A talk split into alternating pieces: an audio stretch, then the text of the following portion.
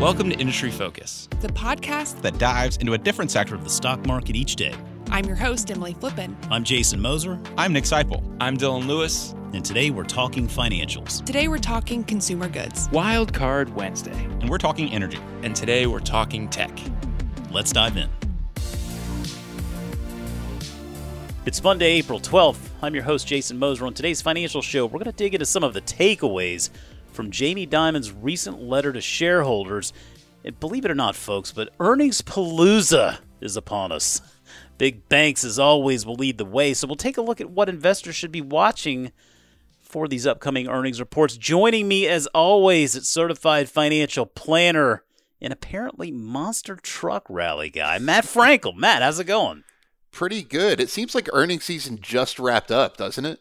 It does, it does, but I think Emily, you know, Emily, Emily Flippen said something that was that was just very, very on on point last week for Motley Fool Money, and I I can't remember if it was on the show or if it was in the the uh, the conversation afterwards, but she said something to the extent of just time is meaningless. time has just become a you just it, it, it's impossible to even really wrap your head around time anymore. It feels like because yeah, it does feel like it just it does feel like earnings palooza just wrapped up, but here we are. It's it's yeah, upon it, us. It's somewhat true in the the second quarter because. I mean, I don't know if a lot of people are familiar with this, but the first quarter earnings are, I'm sorry, fourth quarter earnings are always reported along with year end earnings, so they take a little while longer. Right. Yeah. Um, so, I mean, some like um, one company that we follow a lot, uh, Boston Omaha, just reported um, their first quarter earnings last week, I believe, or, the, or their fourth quarter earnings, and now you know the first quarter's already over. Yep. So yep. we are already in the second quarter, so that's a good, good good thing to remember. There, current quarter is the second quarter, so uh, well, Matt, let's let's go ahead and kick off this week's show with uh, something I, I feel I've been looking forward to talking with you about this because I, I was able to read through this last week. Last week, J.P. Morgan CEO Jamie Dimon published his letter to shareholders. Uh, I I would put his letter in a small group of letters that I think all all investors really should consider reading. I mean, I think you look at you look at letters from folks like Buffett at Berkshire Hathaway, right? Jeff Bezos with Amazon.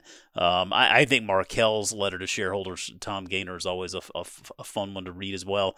Um, J.P. Morgan, Jamie Dimon he left no no stone unturned this year. It seemed this was this was a, a very in depth uh, missive, but but really helpful from a number of different angles. So I, I guess I mean you can you can take this in whatever direction you want, Matt. But we really wanted to try to pull pull three main takeaways from this letter uh, for investors. And I'll go ahead and let you take it take it from here. But but let's let's talk. What what were some of the takeaways from this letter that you feel like matter for investors? Well, you, you weren't kidding that he covered a lot in this letter.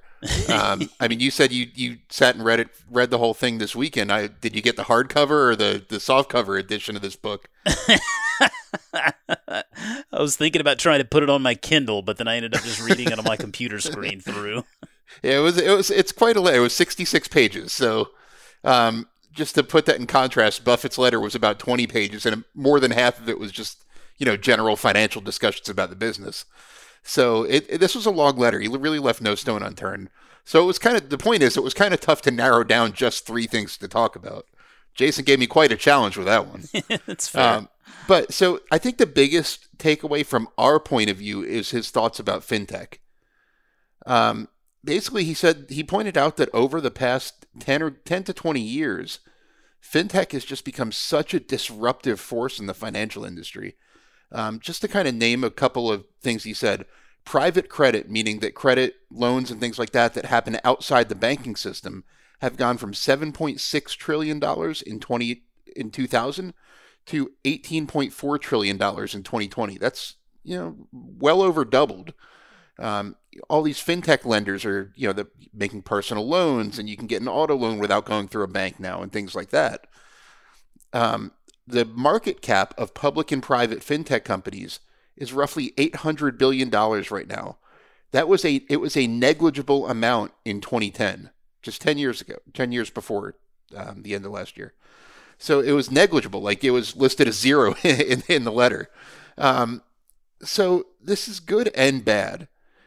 Dimon views this as an enormous competitive threat to banks, and he should. He absolutely should. Um, I mean, how much business do you think banks have lost because of companies like, say, Lending Club It's it's it's got to only be getting worse. or SoFi or Square or or PayPal? Um, I mean, Square Capital, the business lending side of the business. Square is now they are a bank. They've just recently became a bank, but they weren't. Um, and they made billions of dollars of loans without a banking charter, um, and that took money away from banks like J.P. Morgan. Um, so Dimon views this as kind of a, a negative trend in a way. Now, take that with a grain of salt. He's somewhat biased, Yeah, negative for whom? right? So, but he th- he's trying to say that it's negative for the the the market and the economy and the consumer. Um, the traditional banking system, especially large banks, he views as more stable sources of credit. Um, you know, as I mentioned earlier, he was CEO of J.P. Morgan Chase during the financial crisis. During a time like that, who was loaning money to consumers? Credit definitely kind of dried up a little bit, but the big banks were still making loans. I mean, my parents bought a house in, house in 2009, had no trouble getting a mortgage. They went with a big bank to do it. Um, the the you know the, during every, the entire credit cycle, there's a history of just big banks making being the providers of credit to the market, and that you could really especially make that case now that after the financial crisis, banks are required to maintain such high capital levels and really take care to be able to survive any type of recession. You know, um, we met, I mentioned during COVID, um, there was there was kind of another level of stress test that was applied to the bank to see how that how they would do. Um, yeah, absolutely. if you remember that in like a really adverse scenario. So, you know, fintechs aren't subject to that. Who's to say that? I mean, PayPal and Square are you know kind of their own little animal, but one of these kind of startup lenders or um, or these kind of the fintechs that are just kind of getting their getting into the growth mode. Who's to say that they would survive a, a terrible downturn? Well, it, I, I mean, you, you make I think you make a, a really good point there, and one worth digging into because if you if you recall in the letter, he he put out he put out this chart this this chart that compared banks versus fintech and, and non-banks. And, and it was it was they he was comparing the regulatory requirements. And and so I, I wanted to get into that with you a little bit because I mean on the on the one hand I mean yeah fintech and, and the a, a lot of a lot of the the services and companies that are being born from this fintech movement are really encouraging, right? I mean, this this is a this is a really amazing time from a number of different perspectives. It's opening up all sorts of different avenues uh, in the world of finance, particularly for consumers that we haven't seen uh, really ever. And and a lot of that, though, if you think about a lot of these fintechs, and I mean, you look at Square, you look at PayPal. Let's let's take PayPal for example. Um, PayPal being a a company that right they partner with with uh, a financial institution right they partner with Synchrony Bank for example um, in, in order to be able to underwrite uh, lending in certain cases and whatnot. Square, like you said, until they actually got their bank charter, that was a little bit of a different animal altogether. But but the idea basically that when you're a bank, I mean, you're beholden to capital regulations, capital ratios um, that that just simply don't exist for fintechs and non-banks. I mean, I, would recommend anyone just to take a look at that chart in that letter because it's it's just food for thought, right? I think it- can help shape the conversation of how you feel like the the space may evolve in the coming years because while I love the convenience and in the the innovation from a lot of these fintechs, I also ask myself the questions if if we run into some sort of protracted downturn, I mean, these fintech companies they really don't have any of these regulatory requirements they have to worry about. I mean, there's no liquidity requirements, there's no real operational risk capital right there. They don't have the same capital requirements. Uh, less costly regulations. I mean, so it it just makes you wonder. I mean, there is a place in the world for banks that fintechs and non-banks can't really fully fill, right? They they can't fill that void that banks are are, are currently filling yet. Yeah, we'll, we'll get to the regulation side in a second because that's actually my second takeaway from the letter. Um, but having said that, you, you mentioned the capital requirements for traditional banks really make them more more transparent, safer providers of credit, I guess you'd say from the market standpoint. Um, it's also worth mentioning that in recent times, it's been really easy for hot startups to raise money. Yeah. Um, I mean, look at SoFi. SoFi is going public through a SPAC merger and raised billions of dollars in the process. Um, that really helps some of these businesses compete and really provides them the capital to make loans and things like that. Um, so they just uh, acquired a bank, SoFi, um, and were able to pump seven hundred million dollars of their own capital into it to to, to boost it up. Um, it's been really easy to raise money. A lot of these fintechs are not profitable. Um, in a downturn, it will not be as easy to raise money. We mentioned last week when we were talking about why the SPAC boom has dried up that at some point investors' appetite for speculation starts to run out. That's especially true if the economy takes a turn for the worse. Um, another thing that Jamie Dimon said, this wasn't my one of my big takeaways, but that inflation is very possible, and a, a series of rapid interest rate increases often leads to a recession. In a recession, the fintech industry wouldn't nearly be as stable as it is right now. Um, I'm not saying that com- that you know all these companies we were just talking about are going to f- would fail in a recession or anything to that effect, Right. Yeah. but they wouldn't necessarily be as great providers of credit to the system as traditional banks would be. Yeah, I mean that stability just isn't there. It's it's neither right nor wrong. It just is. I mean they they're they live in two different worlds right now, and and, and I think that's just that to me is what makes that's what shapes that conversation. That's what makes that that conversation I think so enlightening for investors. The way you kind of think about how that future may look. Is it one being replaced by the other, or are we ultimately looking at a future of partnerships? I wonder.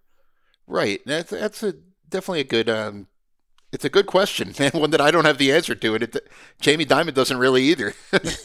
um the the regulation thing I wanted to kind of pivot to because that's really the other side of the equation. Fintechs have the advan- the clear advantage over traditional banks when it comes to regulation right now. If you don't have a banking charter, there's certain things you don't have to do. Um, and uh, Jamie Dimon in his letter, he wrote, he made a table with 11 different disadvantages banks have compared to these fintechs. Um, just to kind of name a few, I'm not going to read the entire chart, but banks have to buy FDIC insurance to protect depositors. Right now, if you're if I, I think you mentioned that you're a Wells Fargo customer, if I'm not if I'm remembering that right. Uh, no, we're Bank of America. Oh, Bank of America, that's right. Yeah. So if Bank of America, let's just say they went out of business tomorrow, your your the money in your savings account is fine because they have FDIC insurance. FDIC insurance cost JP Morgan 12 billion dollars over the last decade. That's something a fintech doesn't have to have. Um, high capital requirements, even on deposits, which cost banks to, to get that capital, banks are paying interest on it. Fintechs don't have those capital requirements. They're just kind of set by whatever their business dictates. Um, a lot of liquidity requirements. They have to keep a certain amount of liquid assets on hand. Um, you know, the last thing any bank wants or the banking system wants is people not being able to get their deposits. If you have a million dollars in your bank account, you need to be able to walk into a bank and withdraw a million dollars in cash if you wanted to. The banking system needs to support that. Not that that's a good idea as your financial planner. Don't don't do that. But it needs to be a possibility. Otherwise, that leads to a panic. This is where the, you know a big cause of the panic of '29 um, was people couldn't get their money out of banks quickly enough. You know the big run on the banks. Um, you know just regulatory compliance costs that the banks have. Um, I, I mean, I could go on. There's a ton of these listed here, but if you add up all these costs that J.P. Morgan said they've had that fintechs don't, you're talking just ballpark napkin back of the napkin calculation. You're looking at like fifty billion dollars of costs that they've had over the past decade that a fintech would not have. That's significant. So that's very significant. So what Jamie Dimon says is that we need to really level the playing field. Not that fintech innovation shouldn't be encouraged. He absolutely thinks they should be it should be encouraged. We need innovation. We need better ways to do to move money around and better ways to lend and I mean that's a big part of a lot of our investment theses that we say here when we when we have when we talk about our fintech our favorite fintech companies. That's a big part of it is that we need this stuff. But the big banks shouldn't be at that much of a disadvantage. It should be we should be encouraging fintech innovation from all sides, including from the traditional banks. Is kind of his point of view. Yeah. Yeah, I mean, it, it really it makes you wonder how much. and I, I mean, I don't know if there was any history behind this or not, but how much they must re- regret not making at least a couple of shrewd acquisitions earlier on in the game to, to be a little bit more uh, ahead. I mean, I you know, I mean, I think most of us would, would agree. I mean, J.P. Morgan, one of the one of the top performing banks out there. I mean, that's just it's it's that's a, a bank with a stellar reputation, not only as a bank, but but really, I think from an investor's point of view as well. And imagine had they been able to make uh, you know an acquisition a meaningful acquisition bought square three years ago or four years ago or something like that to, to really add to that toolbox right to add some of that tech ammunition um, it, could put them in a little bit of a different place but i mean it, it, just back to your point though real quick it, it is not it's not fintech is a bad thing and it's not fair it's like you have to recognize that the banks had the banks have something that the fintechs don't, and, and the fintechs have something that the banks don't. Um, there's there's a lot to be said for the stability in in the banking system, thanks to that regulatory environment, thanks to those capital requirements. Um, I mean, that's not just lip service; those are real services. Even if even if consumers don't think about that on a daily basis, that's something real. It exists, and and it also is not free. Well, it sounds like we have a case of great minds think alike here because Jamie, here's a quote from Jamie Dimon. Uh, we have mentioned that our highest and best use of capital is to expand our businesses, and we would prefer to make great acquisitions instead of buying back stock. Well, given how much money that JP Morgan in, in a normal year spends on buying back stock, you're talking like in the tens of billions of dollars. You know, so it sounds like they're in the mindset that acquisitions like you said, I, I agree with you that they're kind of late to the party. They probably should have like acquired a Square or something like that back in, you know, like 2012, 2013, when they could have done it for nothing. Um, you know, because a, a, lot of very smart acquisitions were made during that time frame. Um, but unfortunately, most of the big banks kind of missed out on that, in my opinion. Yeah, or um, even I mean, look at something like a Plaid, right? I mean, Visa trying to acquire Plaid that got uh, uh that that that you know that that deal was was shut down but i mean it makes you wonder like why why wouldn't the big bank be looking at hey maybe that's an opportunity but maybe those same maybe those same antitrust concerns keep them on the sideline i don't know maybe i mean one of the companies we talk about like uh, i think uh, is it nCino that does the bank operating system yeah the about? bank operating system software yeah like it, instead of you know paying hundreds of thousand dollars to this company to provide your operating system. Why not acquire it and then provide it to other banks as well? And kind of, you know, I mean, I, I, I don't get why there hasn't been more acquisitions in the fintech side of traditional banking. Um, I mean, there, we've seen a great deal of M and A activity between banks, like uh, BB&T and SunTrust. Uh, some of the brokerages have acquired one another in the past few years but none of the big banks seem to really be thinking outside the box when it comes to to acquisitions. And it sounds like Jamie Dimon's starting to realize that that was bad thinking. Yeah, yeah. Well, I mean, you know, hey, better late than never. I mean, maybe maybe there is still the opportunity to get in there and, and make a, a, a meaningful deal, something with a with a big splash. So, pivoting to the last kind of takeaway, and this is kind of a selfish one for me, just because I've been saying this since last March. People are going to work in offices again. I mean, I don't know about Fool HQ. I don't want to go down that rabbit hole right now. Um, selfishly, I'd love the ability to be open like one day a month so I could come visit. I'll yeah. just put I'll just put that bug in people's ear out, out here. Um, but Jamie Dimon seems to be a believer that office work is better. Um, but I mean, I'm not talking about like the branches. Like obviously there are some aspects of, of branch based banking that cannot be done remotely. I'm talking about the office workers, the people who work on in their Wall Street offices. He he said the bank is still planning to build a brand new headquarters in Manhattan. That's obviously a big investment.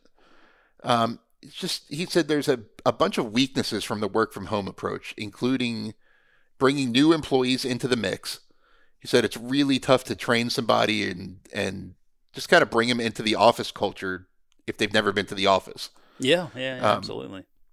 He said he, he cited the the quote spontaneous learning and creativity. I wanted to get that quote right. That comes from that comes from being around your colleagues. I mean, there have been times when, like, there have been years when half the the interesting projects I've gotten to work on at the Motley Fool came from a conversation I had when I was visiting the office, and someone said, "Hey, what do you what do you think of this?" And, and you know, just that spontaneous nature of collaboration. No one's going to have a spontaneous Zoom call. How many how many times have I spontaneously called you via Zoom over the past year? I can't think of one. Right. so it, it's just it, so he's got a point there. The the spontaneous creativity. I mean, I would go beyond that even and say that you know, if if you're new in your career, you want to see and be seen by your colleagues and your bosses and things like that. That's really tough to do if you're working remotely. Oh yeah, yeah. Well, I mean that old out of sight, out of mind, and you know, before you could have, have it, it certainly would be understood if you were worried about being a remote worker that you weren't being seen. Um, now it seems like maybe that is going to be the norm for some folks. I mean, I, I will say, I mean, I, I fully agree with them. I mean, I think we're going to get to a point.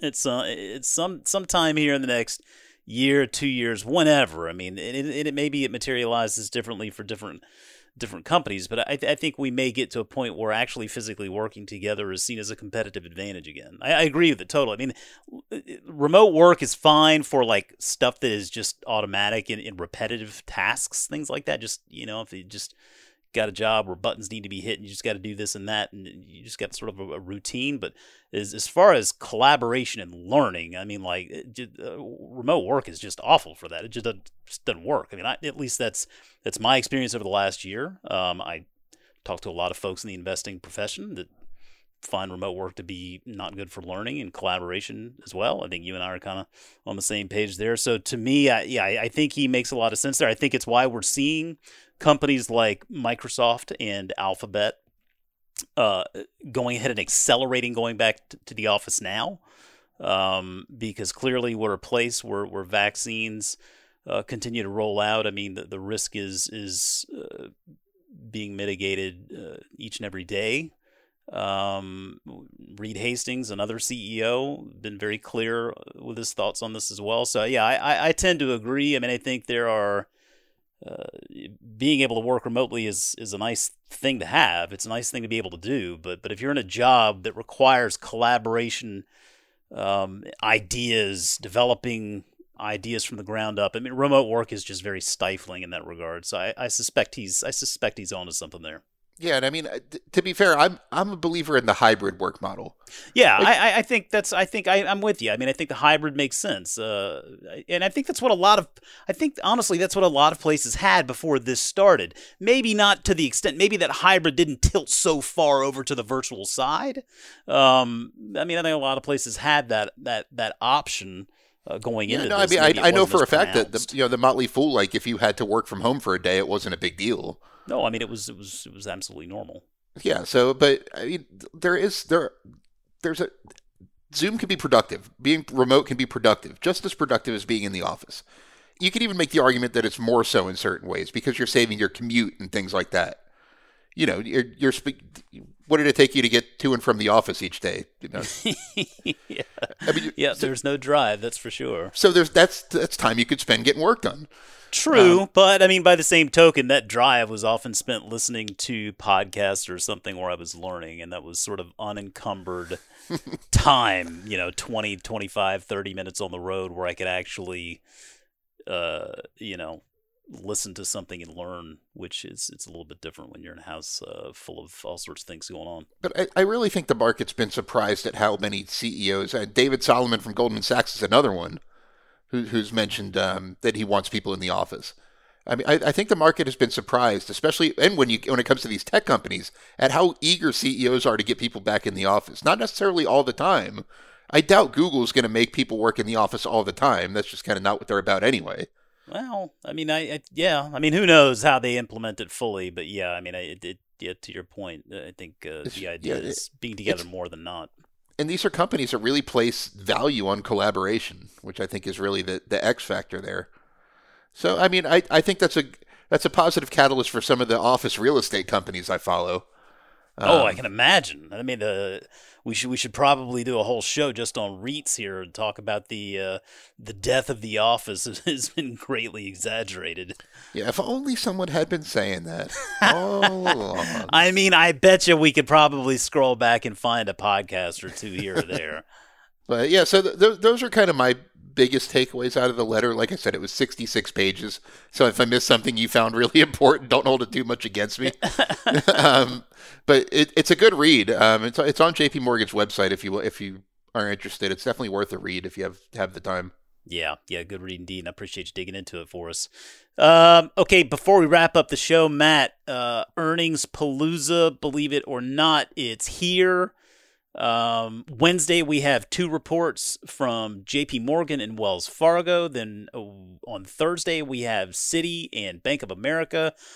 Uh, just just take this however you want to take it. But but uh, what are some of the things you'll be paying attention to uh, this go round for earnings season? I guess also you know I mean I'm gonna I'm gonna put you on the spot here in regard to Wells Fargo just because that is your pick for 2021, man. I mean loyal listeners know that is your that is your financial stock for 2021. But what what has uh what what's piquing your interest here for this this earnings season go round? Well, it's worth mentioning that there's there's a lot that we're not going to learn. Um, we we mentioned in the last show, I believe it was, that they you know banks aren't going to be allowed to re-implement their buybacks or increase dividends till at least June. So you're not going to get news on that front. Um, I don't even think you're really going to get any commentary on on possible sizes of buybacks till after after the stress tests happen this year. Um, so that's something that you're probably not going to get this time. Wells Wells Fargo's not going to you know raise their dividend back up. Don't I wouldn't count on that. um, but interest rates have started to rise, um, as every tech investor has noticed as a downward catalyst. The rotation is real. right. So interest rates have started to rise. It started to trickle down to consumer interest rates somewhat. Um, for for example, mortgage rates are no longer at their all time lows. They're you know going up a little bit. So I'm and benchmark interest rates are still at record lows. You know the, the federal funds rate still at zero. Um, so I'm curious, and most banks are still paying ne- next to zero on deposits. So I'm curious to see if this is starting to trickle into an increase in the bank's net interest margin. That's one thing I'm looking at. Oh yeah. I'm, I'm thinking that they could possibly surprise to the upside when it comes to interest margin. Um, I'm also curious to see how all that volatility in the first quarter. I mentioned, you know, interest rates started to rise. Tech stocks went crazy to the downside for a while. Um, you know, interest rates were kind of going all over the place for a little while. I'm curious to see how that translated to trading revenue at a lot of the big, uh, the investment banking firms, especially. yeah, I know that's a good Goldman reports sometime this week as well. I want to say it's also Wednesday. Um, but so, and uh, J- JP Morgan has a big investment banking division. Bank of America does. That won't affect Wells Fargo so much. But I'm curious to see how that translated into trading revenue because volatility tends to create a spike in trading revenue and also investment banking revenue. Um, the IPO market was as hot as ever in the first qu- in the first quarter. Yeah, that's a good point. We had a lot of lot of delays there that started trickling through, didn't they? And how many SPACs went public? Oh my word! all of the all of those are IPOs. They pay investment banking fees. That's a you know, they have to be underwritten. point. So I'm, I want to see how that SPAC boom led to um, investment banking fees. So I'm I think this is going to be a quarter where the investment banks are the stars. Um, but I think that later in the year we're going to see really the kind of savings and loans like the small banks we mentioned last week and Wells Fargo, which is primarily a, a lending operation. I think those are going to have a great second half of the year. I'd say um, after the stress tests come out and they're allowed to buy back stock and interest rates start to normalize and they can finally make some money from lending again. Because, you know, when interest rates are almost zero, it's not a great time to be in a business that lends money. No, it is not. No, it is not. And I, I mean, I'm expecting default rates to stay low. Um, you know, the stimulus bills that were passed, you know, unemployment insurance is extended through, I think, September. Um, the PPP opened a second round. Businesses are, are have access to capital now. Um, so I'm not expecting loan default rates to to be any higher than they have been. So I think we're going to see a good quarter in banking. I think the investment banks are the ones that could surprise to the upside. Well, we'll look forward to digging in. But until then, Matt, I think that's going to do it for us this week. Appreciate you taking the time, as always. uh, to enlighten our listeners and hey, enlighten me too. You know, you, you said some stuff that I didn't know. Oh, there you go. You said some stuff I didn't know too. So Well, that's the goal, right? We walk out of here learning from each other, and that's always a good thing. Uh, but hey, uh, again, thanks. and Look forward to doing it again next week, as always. Remember, folks, you can always reach out to us on Twitter at MF Industry Focus, or you can drop us an email at industryfocus at fool.com. As always, people on the program may have interest in the stocks they talk about, and the Motley Fool may have formal recommendations for or against. So don't buy or sell stocks based solely on what you hear. Thanks as always to Tim Sparks for putting the show together for us. For Matt Frankel, I'm Jason Moser. Thanks for listening, and we'll see you next week.